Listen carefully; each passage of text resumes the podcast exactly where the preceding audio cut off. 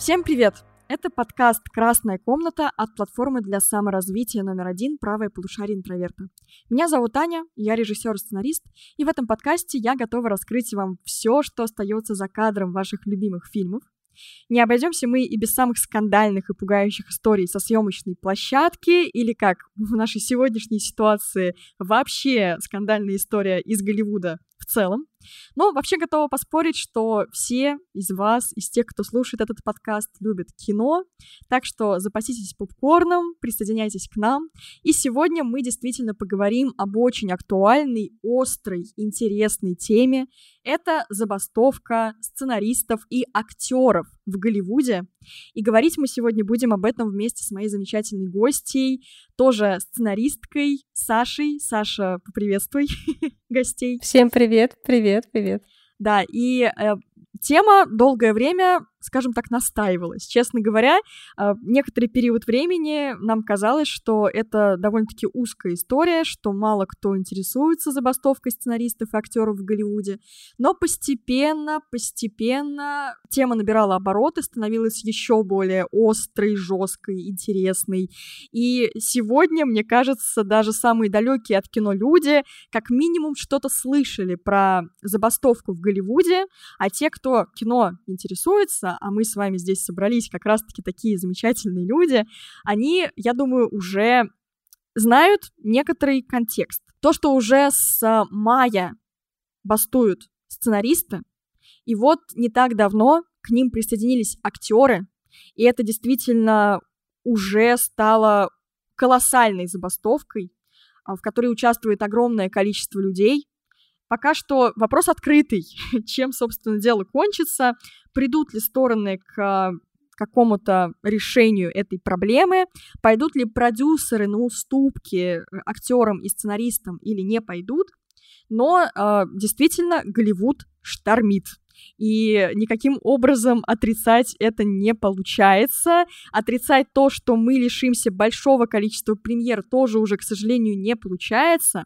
И да, друзья, очень много фильмов и сериалов, которые мы все с вами ждали, а, которые мы хотели увидеть, э, они, судя по всему, как минимум откладываются, и судьба их остается открытой. Это такие фильмы, например, как «Гладиатор 2», Mortal Kombat 2, это Deadpool 3, это сериал «Очень странные дела». Помните, да, как закончился последний сезон? И я думаю, что все, кто любит «Очень странные дела», они прям вот считали дни, месяцы, недели, но, к сожалению, здесь тоже все остановилось. Очень много проектов. А теперь придется считать годы. Да, возможно, теперь придется считать годы, и вообще, честно, вообще непонятно, когда стороны найдут компромисс, придут к нему. Очень много проектов пока что не закрылось, но под большим вопросом находятся. Это такие фильмы и сериалы, как «Плохие сестры», «Доктор Кто», «Веном 3», «Миссия невыполнима», «Смертельная расплата», часть 2. А, и это только маленькая часть. Тут, кстати, сразу хочу зайти немножечко на другую тему. А, обрати внимание, Саш, да, ты, наверное, уже обратила, и вы, друзья, тоже, я думаю, увидели, заметили, что очень много ремейков, да, что почти весь этот список, который я э, перечислила, это какие-то вторые фильмы во франшизе, третьи, перезапуски и прочее, прочее. А, это, кстати, опосредованно, но тем не менее тоже связано с забастовкой сценаристов, но вот чуть позже, я думаю, мы раскроем эту тему. Но пока да, ни одного оригинального фильма, ни одного оригинального. Ни одного оригинального фильма, просто а, действительно Голливуд сел вот на эту вот... Глу ремейковую. Да, на эту просто в этой кабале ремейков находится, и здесь как раз-таки, опять же, есть причины тому, что сценаристы пишут так много ремейков, а, почему Голливуд так изменился и почему он снимает такое количество уже как бы вторичного контента, да, то есть вроде мы хотим, конечно, вернуться там к Гладиатору, может быть, хотя вот, честно говоря, я не уверена, что все очень ждали Гладиатора 2, просто потому что первый как будто бы, ну, прям максимально самодостаточный фильм. Ну да, уже давно законченный. Ну и, кстати, в целом Интересно, для кого снимают это продолжение, потому что, ну, то, условно, зумеры вообще, мне кажется, даже не в курсе, кто такой Рассел Кроу и, типа, что за фильм, почему он легендарный. Но, кстати, по поводу ремейков еще э, это напрямую касается сценаристов, потому что, э, мне кажется, Голливуд отчасти решил, что с помощью ремейков можно, во-первых, заработать очень много mm-hmm. денег, потому что это уже известные проекты, на которые придут, это раз. А во-вторых, можно не, не платить какому-то гениальному сценаристу, да, который да, да. принесет тебе шедевр новый, который э, будет, может быть, рискованный в реализации, но при этом там может ну, как сказать, а, можно, знаешь, на, на вот таких вот литературных рабов нанять за копейки, mm-hmm. которые mm-hmm. вот тебе что-то слепят из вот этой идеи, которую придумали 20 лет назад. И это, конечно, а, намного проще, потому что денег ты получаешь больше, потому что у тебя уже раскрученная история, а платишь ты меньше. Да, именно. И здесь а, давайте начнем с того, что сценаристы, к сожалению, почти на протяжении всей истории Голливуда находятся в очень ущемленной позиции. А сценаристам меньше платят, хотя казалось бы, что это база, как говорится, да, хороший сценарий. Снова. Да, типа нельзя просто так взять и сделать хороший фильм по плохому сценарию. Можно запороть хороший сценарий, можно, если очень постараться сделать что-то хотя бы визуально интересное с плохим сценарием, но в целом все-таки, конечно же, а, хорошая история, она это, наверное, первое, что дает зрителя в большом количестве. Да, но да? что говорить, если и в России, и везде, повсюду все всегда спрашивают, а что это фильм? И говорят, режиссера. А кто там его написал? Кто придумал историю? Это уже дело десятое. И когда ты заходишь куда-то там, типа в кинопоиск посмотреть, кто, кто создал этот фильм, то сценаристы тоже там где-то вот и другие создатели. Да, да, да. Ну, а вообще, как бы, мне кажется, есть три стадии человека, который заинтересован в кино. Первое это когда ты узнаешь актеров, да, и как бы смотришь фильм, потому что там играет твой любимый актер. Да, да. А вторая это когда ты начинаешь как-то уже там шарить за режиссеров, и уже понимаешь, что вот я хочу сходить на фильм условно Джима это Джармуша. Уже кинокритик. А, да, это уже такой прям вот прокачанный.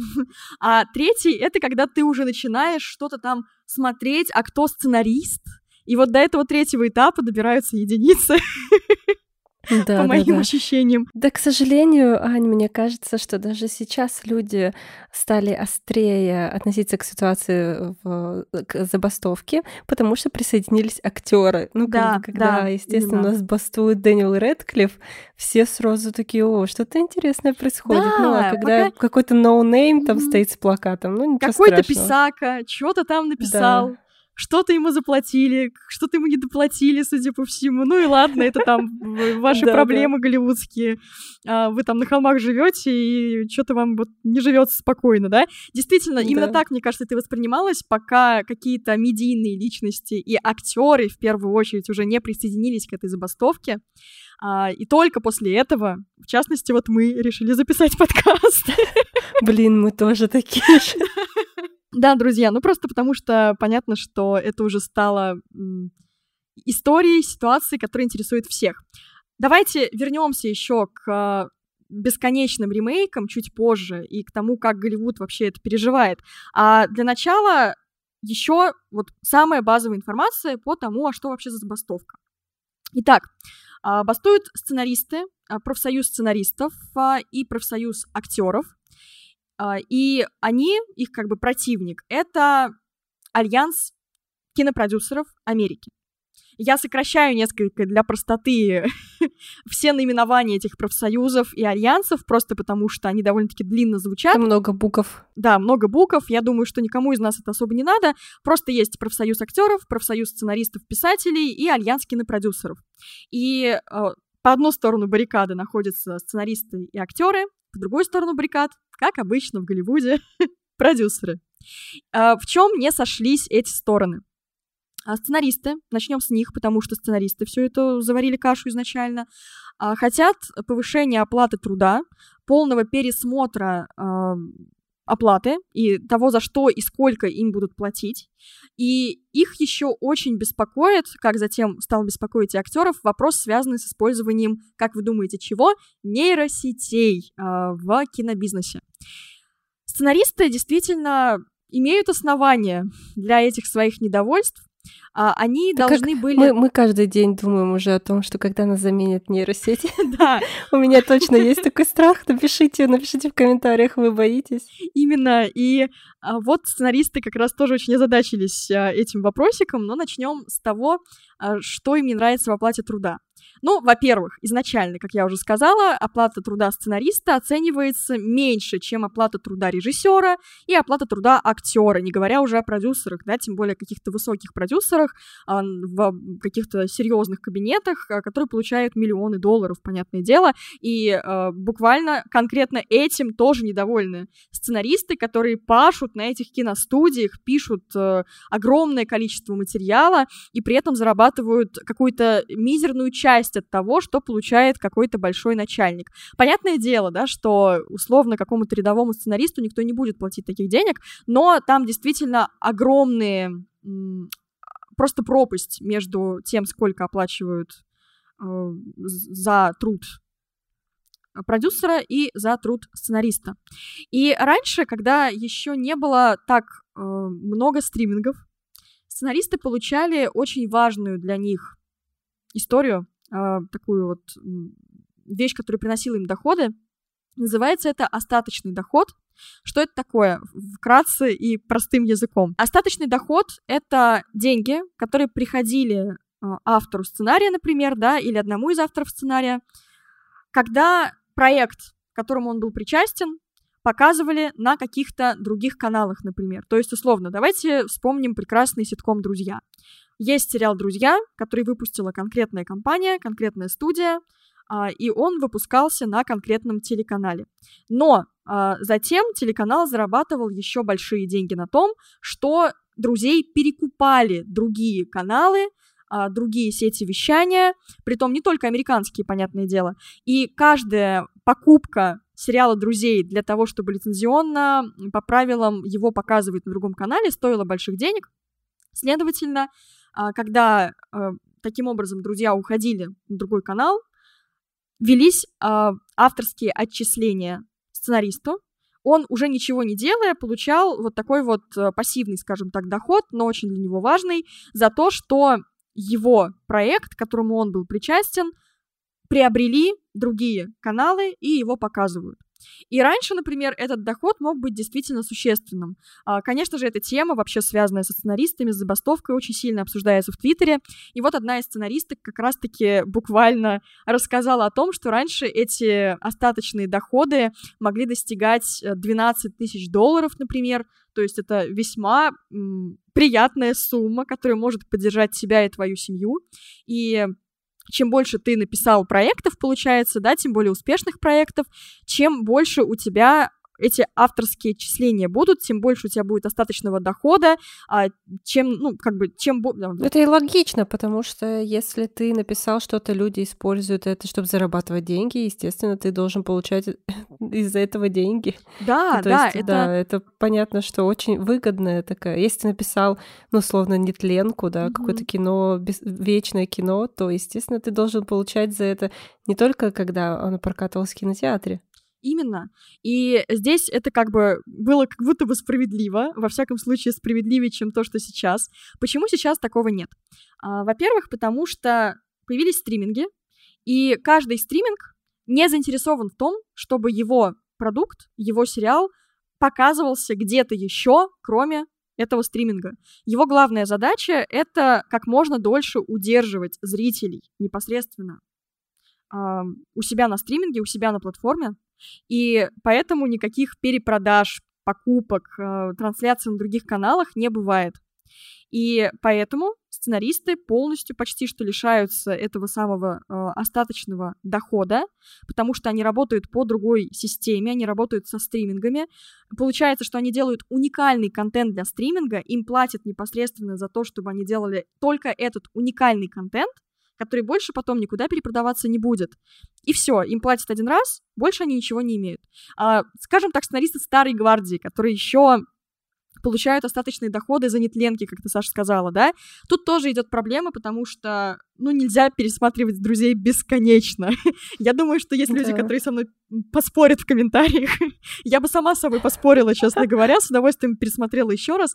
Но, тем не менее, это все-таки уже такая история из прошлого, и все меньше и меньше ее повторяют по телевидению, да, там появляются какие-то более актуальные Ну, сериалы. кстати, зумеры, зумеры вот в ТикТоке все жаловались, что ну, друзья устаревшие в этических и моральных нормах, то есть и, и в шутках, юмор тоже там устарел, поэтому да, Да, то есть скоро, э, скоро только алды будут новое это. поколение, эти, эти ваши зумеры, да, Да. они уже не смотрят друзей, у них еще больше претензий к сексу в большом городе, например, ну там Да. в целом Ну, знаешь, даже у меня претензии. Да, чё-то я согласна. пересматривала. Да, но в целом э, мы-то хотя бы на этой ностальгии, на которой, кстати, Голливуд тоже ездит немало, а, на разных э, этап, ну, как бы в разных, на разных уровнях. Это и какие-то проекты серии Короля Льва, и проекты сериального типа. Но так или иначе, это для нас, да, мы там еще пересмотрим. Мы еще даже, может быть, ремейк какой-то посмотрим. А люди более молодые, люди, которые вообще не знают особо, кто такие друзья, они просто уже не будут это смотреть, и поэтому, а, опять же, транслируют меньше, будут транслировать еще меньше, рано или поздно друзья все равно уйдут на полку, как и любой, даже самый успешный проект, он просто останется в прошлом, и все, доход остаточный тоже останется в прошлом. А со стримингов никакого остаточного дохода сценаристам не приходит.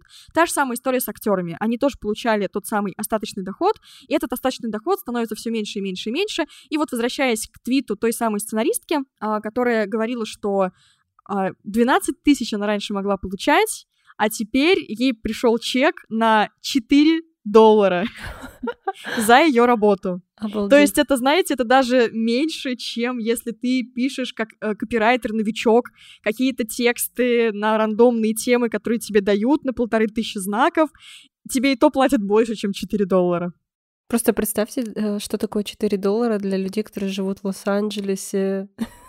Ничего, просто Это ничего. просто ничего. И это при том, что, мне кажется, у всех нас есть некоторый стереотип, что уж если ты пробился в Голливуд, то ты наверняка успешный успех воплощенный. У тебя все замечательно. А на самом деле э, нынешнее положение дел нам, мне кажется, говорит очень важную а, вещь, что Голливуд тоже разнообразный, что далеко не каждый человек, работающий в Голливуде, может купить себе виллу а, на холмах, и это огромное количество людей, трудовых часов, времени, нервов, а, которые тратят не только кинозвезды и сценаристы и актеры первой величины, но и, ну, просто работники, просто ремесленники в хорошем смысле слова, которые делают свое дело, стараются делать его хорошо. И на самом деле, так или иначе, давайте согласимся, что любая индустрия, она стоит в первую очередь на таких вот условно простых работягах. И если они не будут довольны положением дел, то они просто, как сейчас это и происходит, застопорят полностью весь процесс. И мы не будем ничего видеть.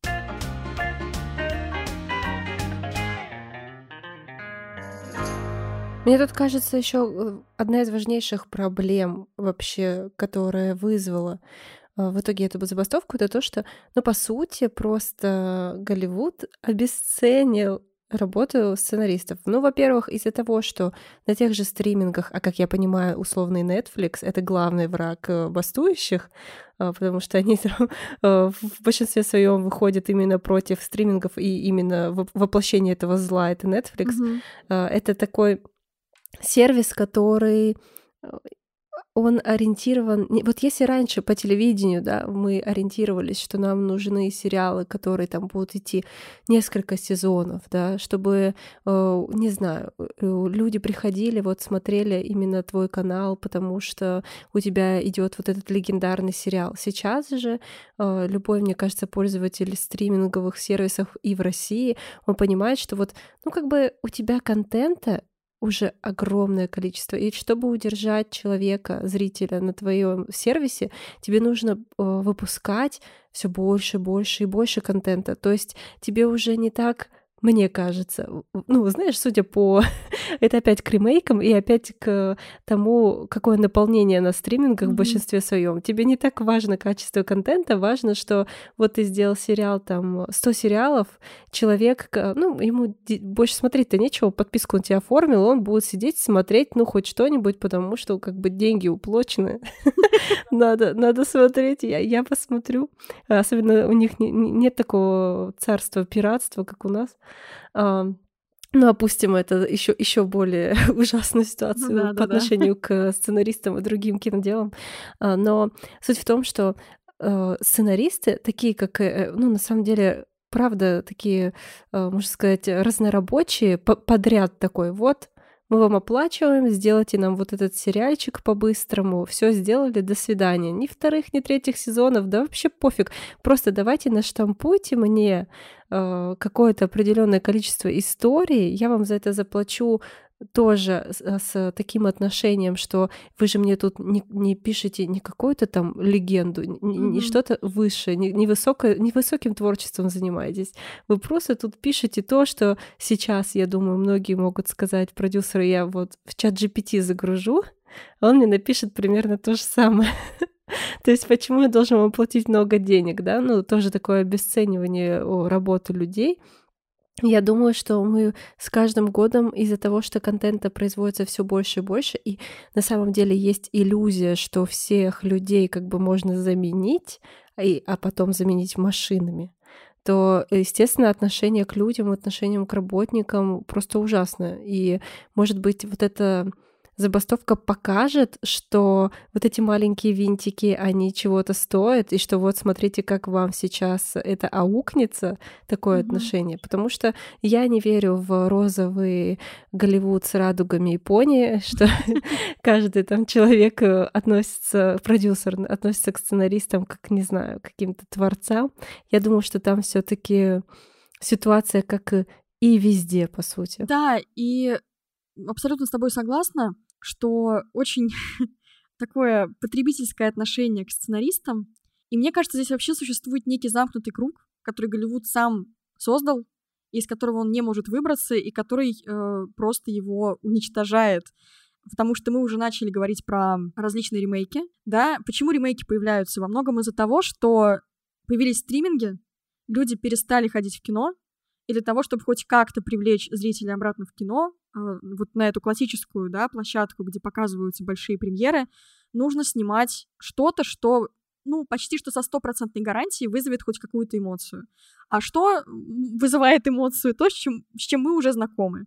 К чему мы уже привыкли. Да, да, ностальгия. Ностальгия, и поэтому Дисней сел на этого коня ностальгии, едет на нем, и, кстати, начинает уже сдавать эта система, потому что «Русалочка» не собрала тех денег, на которые рассчитывал, очевидно, Дисней. И более того, сейчас э, вот как раз-таки, пока идет забастовка, параллельно проваливается ремейк за ремейком, буквально. То есть это и «Русалочка», это... Индиана Джонс 5. Да, да, бедный. Как я люблю первые три серии, и как, как больно смотреть на четвертую, пятую, Индиана просто Джонс, потому который... что это, да, что-то это как раз-таки как будто, знаешь, такое олицетворение вот сегодняшнего кризиса в Голливуде, когда вместо того, чтобы найти классных сценаристов, да, обучить, если вам это нужно, у себя на студии классных сценаристов, взять под контроль какого-то большого мастера и сделать с них тоже клевых авторов. Вместо этого а, берут людей, а, не считая их а, вообще хоть какими-то творцами, а, люди тоже, учитывая их, ну, как бы отношение к ним, они как будто бы тоже менее замотивированы, и у них просто нет для этого времени и возможности, чтобы развивать себя как профессионала. По итогу они действительно становятся и остаются вот этими вот условными э, ну, просто рабами-писателями, да, которые пишут что-то почти как нейросеть. И в итоге у нас э, Индиана Джонс 5, который, которому, очевидно, уже давно пора на покой, при всем уважении, при всей невероятной любви к этому персонажу.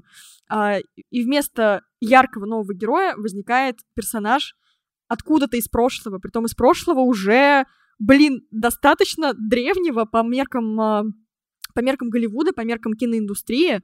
Это в 80-е годы Это даже начало 80-х, если говорить про первую часть, про вторую часть. Первая, если я не ошибаюсь, это вообще 79-й год. Это вот-вот и как бы вообще, ну, это было очень давно. И да, а, да. вместо этого, вместо нового героя у нас новый Индиана Джонс. И вот этот замкнутый круг, который я хочу еще раз обозначить, что есть э, потребительское неуважительное отношение к сценаристам. Из-за этого неуважительного потребительского отношения они э, не э, зарабатывают деньги, которые действительно были бы достойной оплатой. Они пишут все подряд, они сами уже не воспринимают себя, как мне кажется, да, какими-то людьми, которые могут написать что-то стоящее. От них этого никто и не ждет, это никому не нужно. И по итогу получается, что студии сами взращивают для своих проектов а, людей, которые не имеют каких-то творческих амбиций и просто даже не могут уже к ним как-то стремиться, потому что им надо зарабатывать хоть какие-то деньги, чтобы себя прокормить. И... Да, ужас вот как раз в том, извиняюсь, перебью тебя, но ужас в том, что вы а, воспитали, взрастили литературных рабов, по сути, которые уже не задумываются о том, что там условно они хотят вписать себя в историю своими продуктами, своими сценариями. Они просто хотят, чтобы им за это хотя бы платили достойно, потому что, ну, я вот э, слышала, что основной проблемой, почему еще как бы эта забастовка началась, из-за того, что, ну, людям реально платили такие копейки, что они э, просто, ну, они не могут выжить в Голливуде. То есть Голливуд это тоже не, ну, как бы не самое дешевое место в мире, и для того, чтобы там сосуществовать как-то, тебе нужно получать нормальные деньги для этого. А как бы когда человек не может уже прокормить себя, то вообще большой вопрос э, в ну, большой вопрос к работодателю, как бы, когда он получает миллиарды.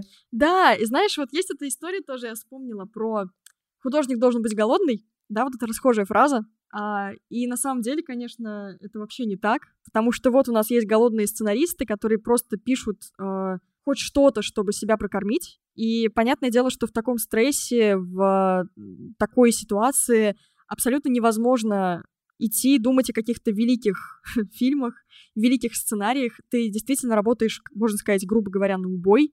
Ты работаешь как вот просто конь, буквально. Ну, на самом деле, вот я недавно, недавно вышла первая серия э, нового перезапуска Футурамы. Да, я фанат Футурамы, mm-hmm. обожаю Футураму. Просто кто любит Футураму, пишите в комментариях.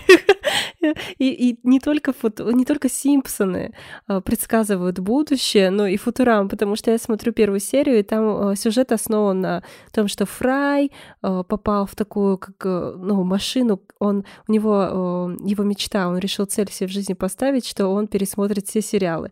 И вот он как бы получается в такой машине стриминга, он смотрит э, миллион серий там сериала, и да, там так обыгрывается вот эта шутка сценаристами, потому что там Фрай и Лила, чтобы его спасти, решают, э, ну, правильно закончить как бы сериал, и они, э, им нужно снимать серию в час. И, и типа И там как бы они заходят к сценаристам, такие говорят, вы что, не можете за 15 минут написать серию? И Бендер такой, я напишу сам. А это так еще остро э, смотреть, потому что Бендер робот, и как раз-таки вот, да, вот этот искусственный интеллект, который такой, вы не можете записать за 15 минут, но я напишу сам, вы нам больше не нужны. Да, да, искусственный интеллект. Вот мы добрались до искусственного интеллекта, и учитывая вот то, о чем мы уже сказали с тобой, Саш, да, учитывая отношение к сценаристам, учитывая среднее качество контента на стримингах. Кстати, ты знаешь, сколько сейчас стримингов э, вообще развелось? Сред... Примерно. Ой, ну не, я, мне кажется, даже не угадаю. Я думаю, ну, я знаю там основные,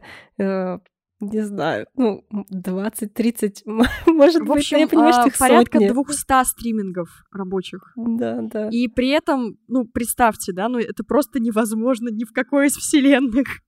посмотреть контент с этих стримингов, а мы не забываем, что все-таки еще барахтается а, как бы классическое кино, которое хочет премьера на большом экране, и которой нужно эту премьеру организовать, там, не знаю, та же Дюна, да, или там Барби, Опенгеймер, да, да, кино да. большого экрана.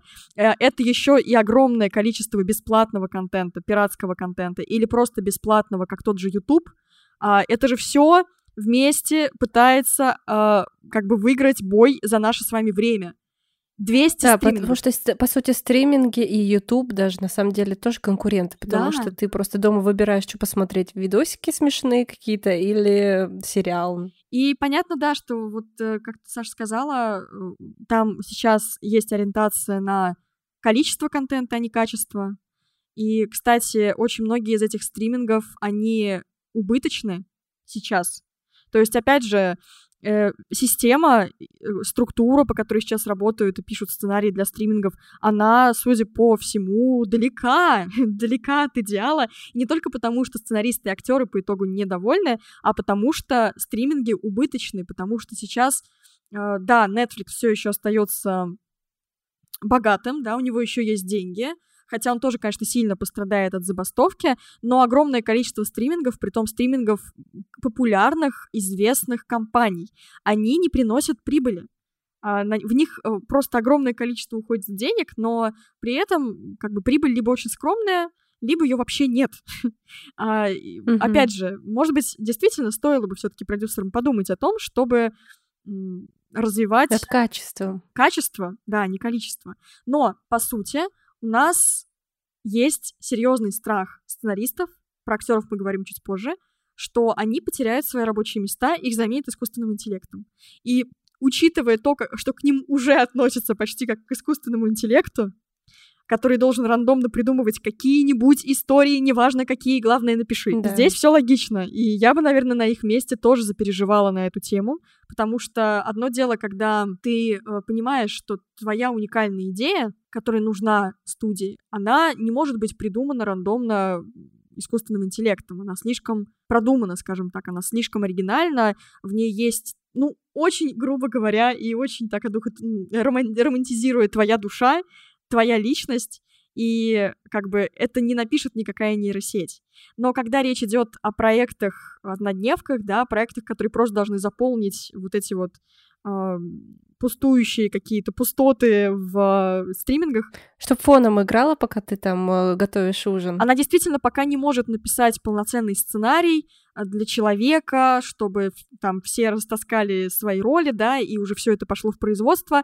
До этого очень далеко. Я честно признаюсь, э, мне стало тоже естественно любопытно, когда появились GPT-чат и прочее, прочее. Я попробовала дать ему задание написать сценарий на условно интересную мне тему, на, то, на ту тему, на которую я сама думаю, и он мне написал сценарий, как бы, то есть написал а, не сценарий, конечно, а По эпизодный план? синопсис. А, А, да. мгм. И а, этот синопсис не прошел бы ни один питчинг, сто процентов.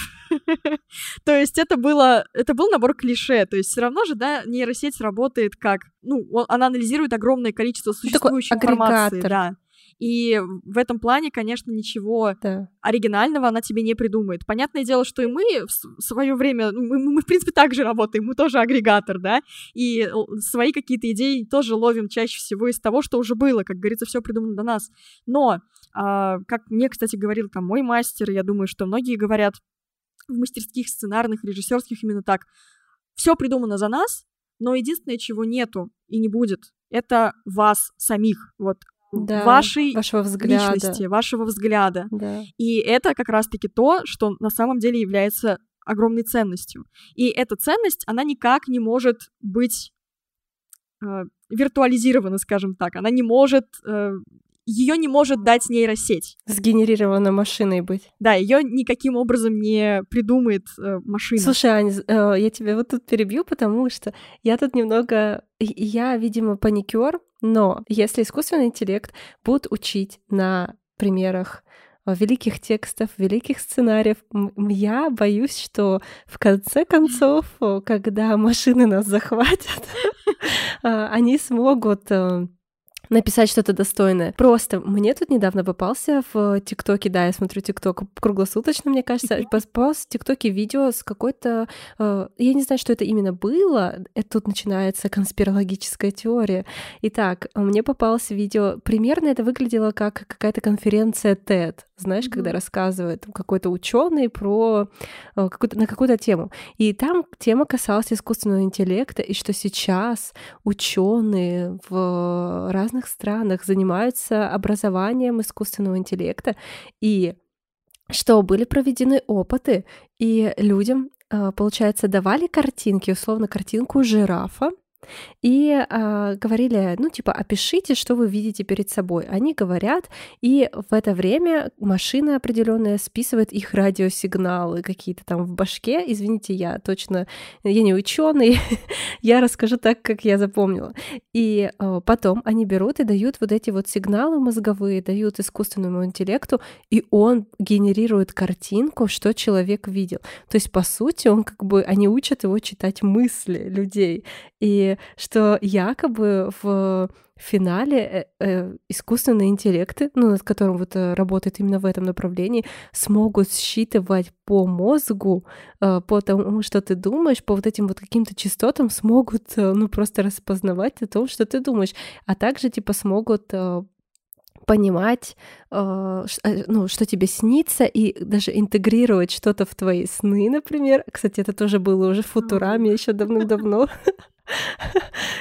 И а, и для меня это было таким шоком, потому что если это правда, а я тут э, говорю, я буду как человек, который какой-то сейчас вкинул конспирологическую идею, но если это правда, то у меня большие вопросы к тому, что, ну, если, естественно, нейросети, там, роботы научатся читать наши мысли, то, наверное, они смогут писать сценарий, поэтому мы должны им запретить, мы должны быть на одной волне с бастующими. И, кстати, очень такая тоже унизительно, я уверена. Это просто... И вот я как сценарист, да, конечно, не голливудского уровня, и даже меня никто не приглашал на эту забастовку, но если бы мне сказали, это один из пунктов, против чего воюют э, сценаристы, э, что их заставляют или в будущем будут заставлять дописывать за искусственным интеллектом. Вот это ужас. То есть э, с помощью искусственного интеллекта придумали какую-то идею, да, там mm-hmm. что-то, какой-то бред сумасшедшего продюсера воплотили, и ты должен сесть и просто такой, как редактор, сидеть и э, переписывать за роботом. Это вообще что? Да. Это, это что за отношение к людям? Это точно надо запретить. Да, я, э, я согласна. Эм, я, знаешь что, мне кажется, что естественно, нейросети уже появились, и э, как бы мы никуда от них не денемся. В частности, киноиндустрия, я уверена, так или иначе будет использовать и уже использует нейросети. Э, я могу себе представить работу с нейросетями, когда у тебя, например, есть идея, и ты через нейросеть прогоняешь, возможно, какие-то для, знаешь, такого штурма, да, собственные идеи, э, вариации на да, тему. ну, а это может помочь э, придумать какие-то сюжетные повороты. Да, да, я да. в этом согласна.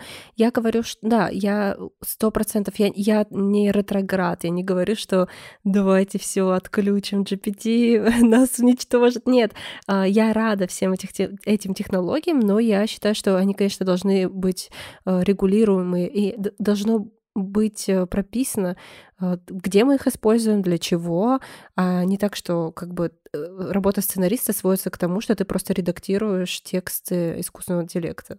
Здесь, ну да, это действительно унизительно, я согласна. Когда тебе дают условно какой-нибудь там непонятный бред, э, э, клишированный, неинтересный, а ты должен превратить это в конфетку или, во всяком случае, во что-то, что можно было бы снять по итогу. У меня сразу в голове робот может сочинить симфонию, а ты ее нет.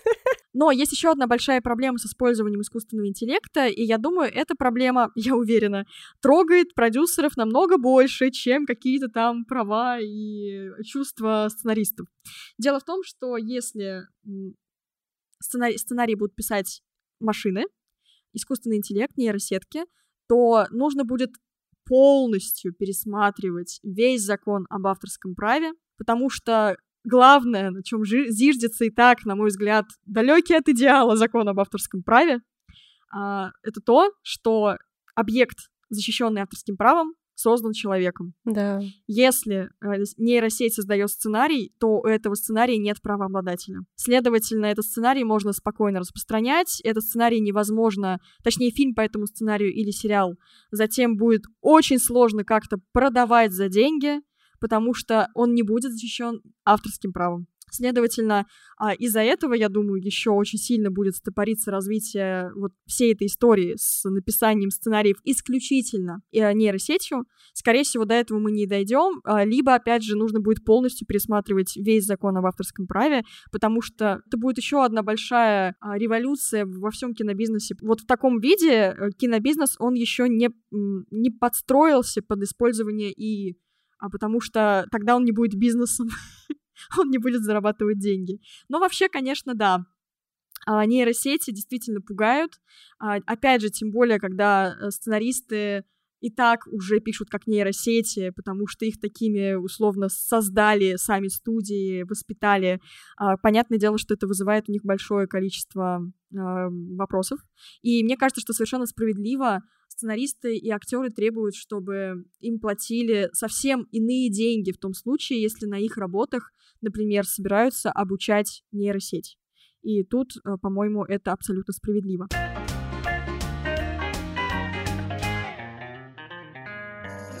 Давай перейдем к актерам. Но, кстати, прежде чем перейдем к актерам, хочу, Саша, тебя поздравить и всех, кто слушает наш подкаст с праздником. Вот такой внезапный луч света в нашем сегодняшнем забастовочном подкасте. Дело в том, что правому полушарию интроверта уже исполняется, представьте себе, пять лет.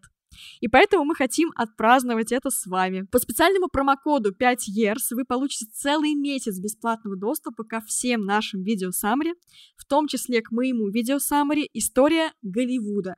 Там я разбираю и другие эпохи, как бастовал Голливуд в разные периоды, как он менялся, какие он уже пережил революции. А тут-то я достаточно, ну как, оптимистично отношусь э, к тому, что происходит. Да, это еще одна волна, это серьезный кризис, но я уверена, что Голливуд именно как вот эта огромная фабрика грез, он выстоит. А, чего это будет ему стоить, другой вопрос, но судя по тому, что он уже переживал, а, это как, знаешь, в мем из а, фильма «Братьев Коэн» баллада Бастера Скракса, где парень э, на виселице, что да, да, первый, первый раз. раз. Вот Голливуд сейчас в такой, мне кажется, находится обстановочке. И если вы как раз-таки хотите в этом всем подробно разобраться, то смотрите историю Голливуда у нас на платформе. Если вы вообще всегда мечтали прикоснуться к кинематографу и воплотить свои идеи в реальность, то вот пожалуйста, смотрите наше видео саммари. У нас есть еще и отдельный саммари про основы сценарного мастерства. Пожалуйста, тоже приходите, подписывайтесь, смотрите. Тем более, оформив подписку в августе, вы сможете принять участие в розыгрыше призов. А еще весь месяц действует сумасшедшая скидка на наши профессиональные курсы 50%.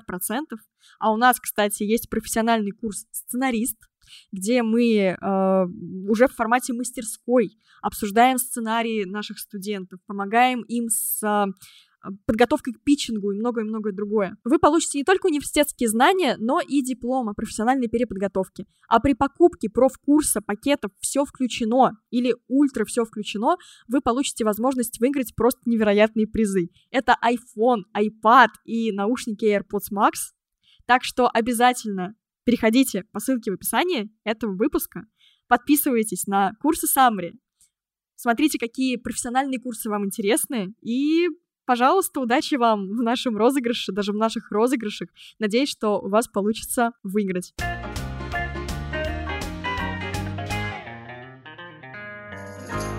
А, ну что, Саш, давай перейдем к актерам и к тому, что у актеров тоже есть свои вопросики и претензии. Если мы уже говорим про искусственный интеллект, то вот у актеров это вообще уже приняло какой-то образ черного зеркала буквально. Да, да. А, то есть э, там даже не про то, что сценаристы будут переписывать за нейросетью или постепенно нейросеть заменит а, труд сценаристов. Тут вообще просто какой-то полный антиутопичный ужас сюр. и сюр. Дело в том, что продюсеры кинокомпании а, планируют использовать образ актера, один раз его, скажем так, отсканировать, а, и потом этот уже виртуальный образ использовать э, сколько угодно вообще в своих сериалах, фильмах, проектах. И самое интересное, самое интересное, что при этом актеру, который дает свой визуальный образ в бессрочное пользование, а, оплачивают только один рабочий день. Класс.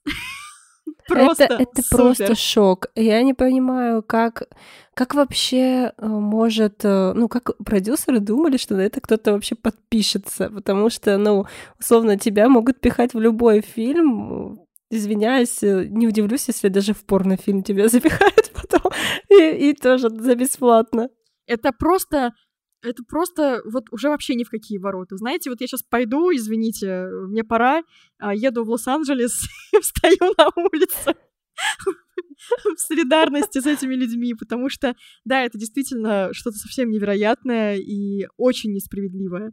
То есть, опять же, я могу представить себе, что ты продаешь свой виртуальный образ в это самое бессрочное пользование, но тебе за это платят большие ну да, за деньги. каждое использование. А, то есть, а, как бы условно там как-то подсчитывая, сколько раз это может использоваться а, потенциально, да, и как бы тебе оплачивают условно все эти использования.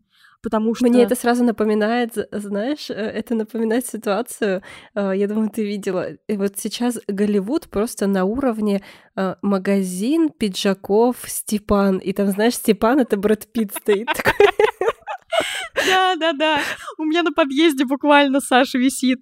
Райан Гослинг который чинит компьютер. Да, да, да, вот это этот уровень. Нормально, Голливуд понял, как нужно зарабатывать деньги. Ой, на- у нас давно уже все к этому пришли, получается. Да, мы наперед просто. Мы Вообще. сразу пропустили все вот эти вот какие-то права, там нет. Да, э, просто нет слов. И а, действительно, актеры сейчас борются за свои права, за то, что нет, нельзя вот так вот взять и использовать мой виртуальный образ, меня не спросив.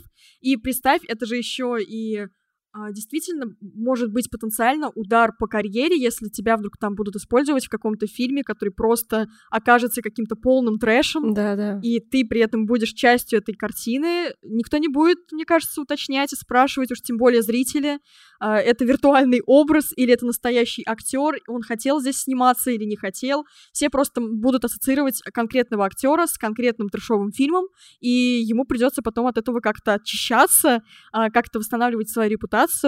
Это, ну, очень несправедливо. И удивительно, но при этом Хотя, на самом деле, неудивительно. Опять же, вот если вы посмотрите саммари про историю Голливуда, вы поймете, что ничего удивительного. А, что продюсеры вообще не, не идут ни на какие уступки. Более того, они говорят э, настолько циничные вещи. А, Буквально недавно один из спикеров непосредственно Альянса кинопродюсеров говорил о том, что ну, они побастуют, условно говоря, да, и мы дождемся, когда это примет уже образ катастрофы, когда у людей будут отнимать дома, когда им не на что будет есть. Э, и Да-да, возьмем измором просто. прокормить свои семьи, да, мы возьмем измором, и тогда все снова у нас будет хорошо. И мне Ну, что кажется, говорить, если вот это была сюр- сюрреалистическая тоже максимальная ситуация, когда они, э, я думаю, ты слышала эту новость, когда э, спилили все деревья, ну, то есть там верхушки деревьев спилили, чтобы в там 40-градусную жару бастущие не могли спрятаться в теньке. То есть это сразу говорит об уровне об, об уровне войны вот этой э, медийной, что э, как бы она за пределы человеческого понимания уже выходит.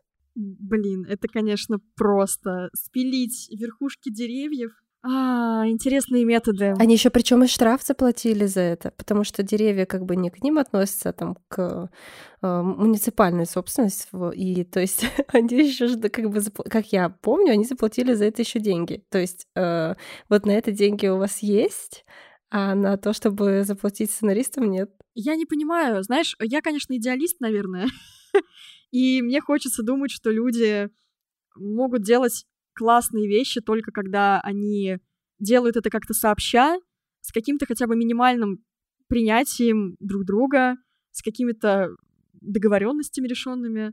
Просто представить себе ситуацию, когда ты работаешь на работодателей, которые спилили деревья ради того, Да-да, чтобы чтоб ты не смог добиться упал. своих прав и пересмотра договора. Ну, мне кажется, что просто на уровне каких-то человеческих взаимоотношений тут почти невозможно сделать что-то хорошее.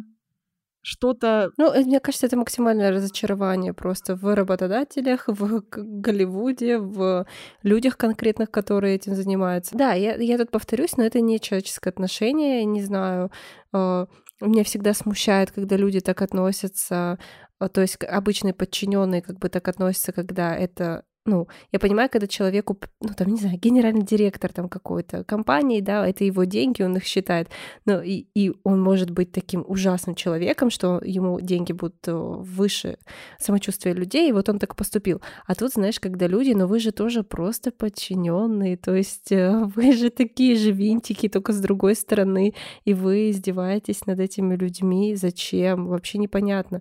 И, кстати, Ужасно, я забыла об этом упомянуть, но ужасно, что вот главные конкуренты типа Netflix э, в этой войне, не конкуренты, а как бы противники в этой войне, они же как ты сказала, они же не пострадают, и вот они будут ждать, пока у людей закончатся деньги. Это первое. А затем э, я читала, что они собираются, то есть у них стратегия такая, что у них очень много европейских проектов, очень много э, э, азиатских проектов, которые они могут выпускать. Ну, как бы все мы знаем, что условная игра в кальмара, да, выпускалась на Netflix. То есть они э, смогут зарабатывать деньги на других проектах, и на самом деле не знаю, к чему это все приведет, но это ужасно, что э, ну, я думаю, мы с тобой тоже сейчас поговорим о том, к чему это все приведет, но то есть, что э, не знаю, это такая вечная борьба с системой, вечная борьба с капитализмом, который, э, ну, она сможет зарабатывать на других, других местах. Но что с этим делать? А, вообще, кстати, вот еще про актеров, да, которые бастуют, и они-то как раз как публичные люди при привлекли к этому больше внимания, о чем мы тоже уже с тобой говорили. И очень много актеров, скажем, первого класса, да, вот которые все знают, которые тоже бастуют. Это там и Дэниел Рэдклифф э, со своей супругой, это и Мэрил Стрип. Мэрил Стрип, ее Оскарами закидали просто. Да, да. И тем не менее человек э, идет на улицу и заявляет о своих правах. Хотя явно Мэрил Стрип не из тех, кому необходимы эти деньги, да, там какое-то поднятие зарплаты и так далее. И меня на самом деле восхищает вот это единение, когда условно более сильные, более защищенные а, внутри этой индустрии, они выходят на улицы и точно так же выступают против определенных изменений за пересмотр э, трудовых отношений, договоров и так далее. Это и Дженнифер Лоуренс, и вообще огромное количество разных актеров, в частности, вот Знаешь, я представляю себе продюсеров а, и вообще людей, связанных с а, двумя главными хитами лета, Опенгеймер и Барби, которые просто как на меме It's Fine, где собачка в огне, да-да, пытаются промоутить свои картины на фоне вот этого всего, потому что, а, кстати говоря, там насчет Опенгеймера, Нолан и его брат, который является сам сценаристом и членом профсоюза писателей Америки, они за эту сторону, да, то есть они выступают за права сценаристов, актеров, но при этом Опенгеймер как бы должен идти на широких экранах, это уже фильм, ему нужно как-то отработать. Тут, в принципе, можно понять вот этих людей, которые оказались на, ну, вот их в проект. Между двух огней. Да, он как бы выходит в этот непростой период, и э, там огромные просто труды заложены. Если они не окупятся, то это, конечно, будет катастрофа. Но при этом, например, в Лондоне премьеру Опенгеймера поставили на час раньше, э, чтобы актеры после этого могли э, непосредственно пойти и э, вот сначала там как-то пройтись по красной дорожке, да, скажем так, приличия ради, а после этого пошли уже а, на забастовку, да. То есть э, при этом действительно весь актерский состав основной это там Флоренс Пью, Эмили Блант, э, все ушли. Некоторые вот как раз-таки актрисы, они ушли даже раньше, не дождавшись даже появления Нолана. А, или та же самая Марго Робби, а, которая сейчас, конечно же, промоутит очень активно Барби. И Барби, судя по всему, действительно может стать самым прибыльным фильмом года. Больше, чем там... Ну, у нее невероятные вообще там сборы уже за 300 миллионов за несколько первых дней. И... Кстати, сегодня читала, что там уже вторую часть готовят. Ну да. Не знаю, как. Хотя, опять же, да, да, вот снова у нас есть... Опять вторая часть. Опять да? вторая часть. Но, тем не менее, Марго Робби тоже спрашивали прям с, с красной дорожки, как она относится к происходящему. Она сказала, что она сама член профсоюза актеров, и она их полностью поддерживает. То есть а, очень много людей, которые действительно, будучи богатыми знаменитыми, привилегированными, а, которые могли бы отмолчаться, да, то есть им бы с них бы не убыло особо уже. А, все равно бы они остались при своих привилегиях. Это уже люди, за которыми охотятся студии, да, то есть они им нужны, вот конкретно эта личность. К ним-то как раз-таки относятся как к личностям. А, на них идут в кино. Тем не менее, они возможно, даже многого лишаться. То есть, возможно, к ним там трижды подумают, да, продюсеры, что прежде чем снова пойти и нанять какого-то актера из тех, кто очень ярко позиционирует себя как человек, поддерживающий все происходящее, но они это делают, и это действительно вызывает у меня, ну, как, если не восхищение, то большое уважение это здорово, что вот такое единение мы видим. Хотя, с другой стороны, со стороны продюсеров тоже весьма себе единение. Да, да, там все, все комментируют однобоко, все говорят, что люди не правы, они правы, э, и они будут ждать, пока люди осознают, что они не правы.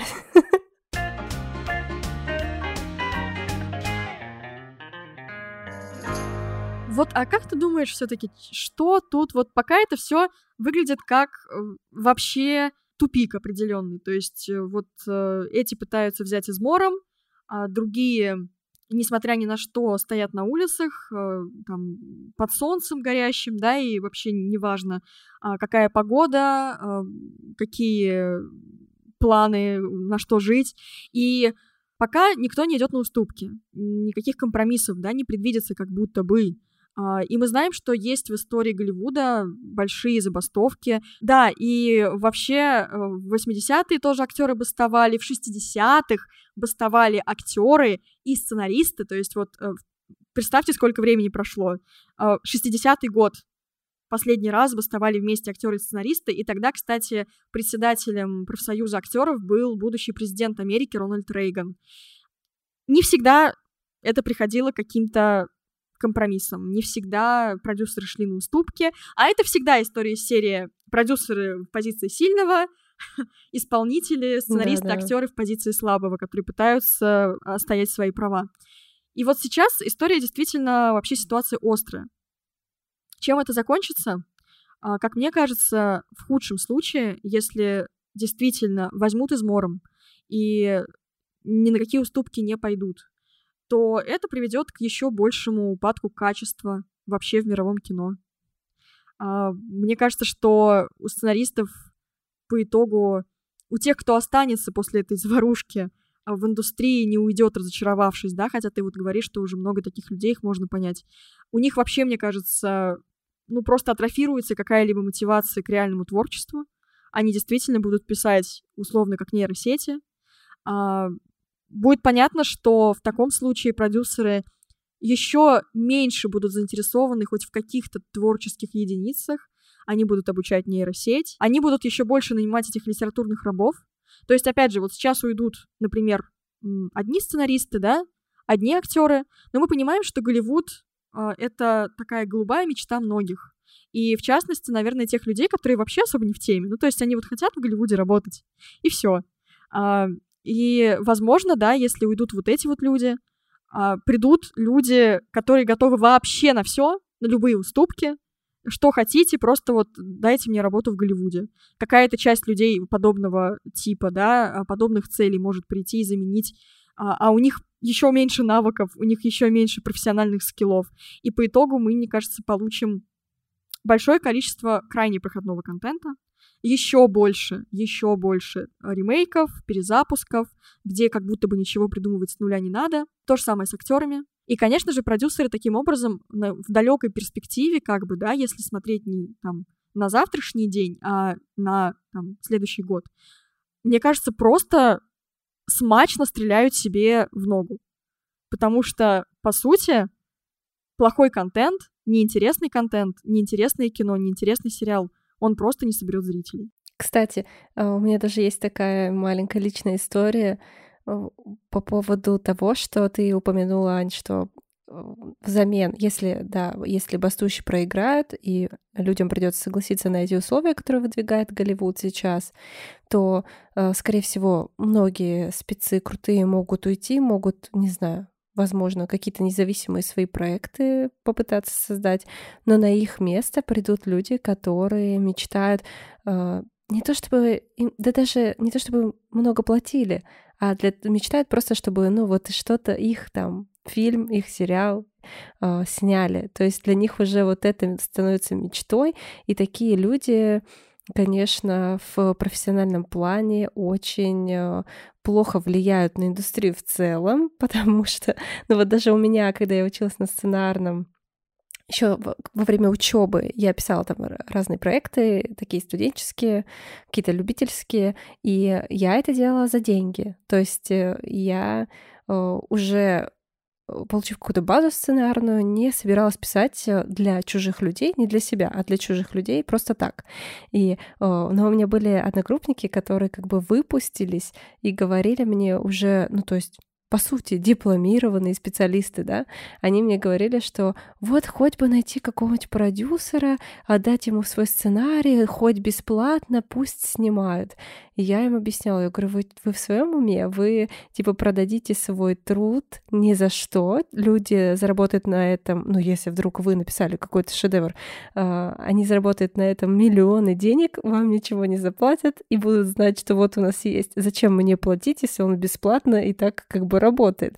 Э, я думаю, э, тут надо помнить об этой позиции любых, любых руководителей. Не, не то чтобы я сейчас говорю, что они плохие. Я понимаю, что с точки зрения бизнеса всегда люди пытаются сделать э, бизнес эффективнее, и то есть если у тебя есть работник, которому не надо платить, зачем ему платить? И то есть эм, тут также, то есть если у тебя есть э, толпы, которые соглашаются на эти условия, зачем их для кого-то, для других, э, ну, как-то увеличивать, делать их более лояльными, более выгодными? Не надо, естественно, ты можешь сэкономить и эти деньги вложить там в себя. Это печальная история, которая, я надеюсь, не будет в Голливуде. А, я хотя бы надеюсь, что те поправки, которые касаются искусственного интеллекта, они будут как-то проработаны и урегулированы, потому что то, что особенно актерам сейчас предлагается, это что-то ну, правда, из разряда черного зеркала. Это что-то из э, грани, на грани фантастики, и это точно нужно как-то регулировать. Ну а если продюсеры в итоге не пойдут на уступки, то я думаю, что через 20-30 лет нас просто ждет кино будущего, когда сценарии будут написаны нейросетями, на экране будут нейросети, какие-то роботы, какие-то искусственные ну, люди. Ну да, знаешь, получается, тоже будут какие-то а, фильмы нейросети, написанные для нейросети. а не для живых людей с э, сердцем. Да, еще мы будем сидеть вот в этих Apple очках э, дополненной реальности, что в целом уже будет без разницы, в каком мире существуем. Мне кажется, мы пришли к важной мысли, по крайней мере для меня это так. Для меня в масштабном каком-то смысле э, нынешняя забастовка сценаристов и актеров это забастовка, по сути, в дальнейшем, да, то есть они бастуют за свои права, они бастуют за то, чтобы у них были деньги на то, чтобы нормально жить. Они бастуют за то, чтобы их труд оценивали по достоинству. Но по сути своей для меня это действительно забастовка за качество кино. Потому что если они ее проиграют, то, мне кажется, действительно очень беспросветным будущее Голливуда, с этими бесконечными ремейками, с составкой на количество, а не качество, с литературными рабами вместо людей, которые действительно могут э, написать классный сценарий, э, хоть им придется за это заплатить побольше. Э, и это куда-то в механизацию творчества, в обездушивание творчества, в то, что, ну, как мне кажется, уже не может быть по-настоящему трогающим, интересным для живого человека. И опять же, по сути, если сейчас продюсеры не пойдут на уступки, то через какое-то время они про- проиграют намного больше.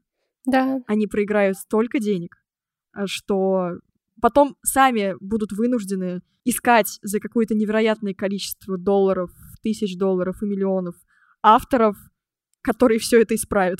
Ну, на своих ошибках учатся, поэтому надеюсь, что в итоге они придут, они сами поймут, Да, хотелось бы думать, и вообще хотелось бы, чтобы, конечно, здесь, ну, условная страна добра победила. Опять же, не хочется, знаешь, уж совсем уходить в какие-то штампы из серии а, честных людей и злых капиталистов, да, то есть у продюсеров свои интересы. Ты правильно сказала, что ну, люди пытаются делать бизнес эффективным. Кино — это бизнес, как бы не хотелось думать, что это искусство и все дела. Это и искусство тоже, если повезет. если, опять же, у нас да. есть э, талантливые авторы, талантливые актеры. Но в первую очередь, тем более в Голливуде, это бизнес. Но, тем не менее, как мне кажется, опытный бизнесмен, мудрый бизнесмен, он как раз-таки должен видеть, ну, быть как бы дальнозорким, да, видеть далеко наперед и понимать, что сейчас, наверное, все-таки стоит пойти на определенные уступки людям, которые на тебя работают, чтобы они делали свою работу более качественно. Согласна с тобой на сто процентов.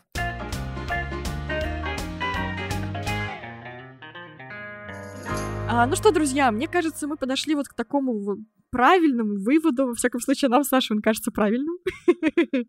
А, пишите, что вам кажется правильным в этой ситуации, на чьей вообще вы стороне.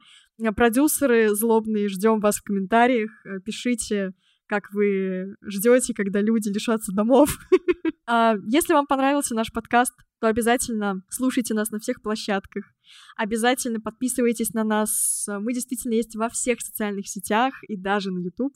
А еще у нас день рождения, чему мы очень рады, несмотря на достаточно тревожную тему нашего подкаста сегодняшнего. Но а, правому полушарию интроверта уже стукнуло целых пять лет. У нас первый такой мини-юбилей. И поэтому мы хотим действительно с вами его отпраздновать. По специальному промокоду 5 years вы его еще найдете в описании, э, вот чтобы точно не ошибиться. Вы получите целый месяц бесплатного доступа и сможете смотреть все видео саммари у нас на платформе для саморазвития номер один. Это и саммари про кино. Например, история Голливуда. Я веду этот курс и рассказываю там про все самые интересные события, произошедшие в Голливуде, начиная от его основания, и вообще как так вышло-то, что Голливуд стал центром мирового кино, и заканчивая вот как раз-таки уже с сегодняшними э, ситуациями, сегодняшними проблемами, стримингами и прочим и прочим. Можете смотреть историю Голливуда, можете смотреть другие саммари по кино, можете смотреть саммари по другим направлениям. Это и философия, философия, история, психология, много-много, очень много самых разных а, увлекательных саммари, и при этом для вас по промокоду бесплатно целый месяц. Подписывайтесь. И тем более, если вы оформите подписку в августе, то вы сможете принять участие в розыгрыше призов. А еще у нас есть просто потрясающая скидка 50% на наши профессиональные курсы. В том числе у нас есть профессиональный курс, на котором мы научим вас писать сценарии так, чтобы действительно режиссеры хотели снимать это кино, и вообще, чтобы вы смогли как-то реализоваться на этом удивительном поприще. Вы получите не только университетское знание, вы получите не только университетские знания, но и диплом о профессиональной переподготовке. Честно скажу, диплом не самое важное в этой э, профессии, но тем не менее многим он просто придает уверенности в себе, а вот уверенность в себе очень-очень даже вам не помешает. При покупке профкурса или пакетов все включено, или ультра все включено, все подробности по ссылке в описании, вы получите возможность выиграть невероятные призы. Это iPhone, iPad или наушники AirPods Max. Так что скорее переходите по ссылке в описании этого выпуска. Ну а мы с вами прощаемся. Саш, есть еще что-нибудь в напутствие по этой теме? Я, я хотела только сказать, что наши видео не пишут нейросети, поэтому Поддержите нас, э, вводите промокоды, мы классные, смотрите. Да, абсолютно точно, абсолютно согласна. У нас сегодня такой вот... Мы с Сашей на одной стороне этой истории, но здесь, знаете, по-другому сложно. Спасибо, что слушаете нас, и до новых подкастов. Пока-пока. Всем пока!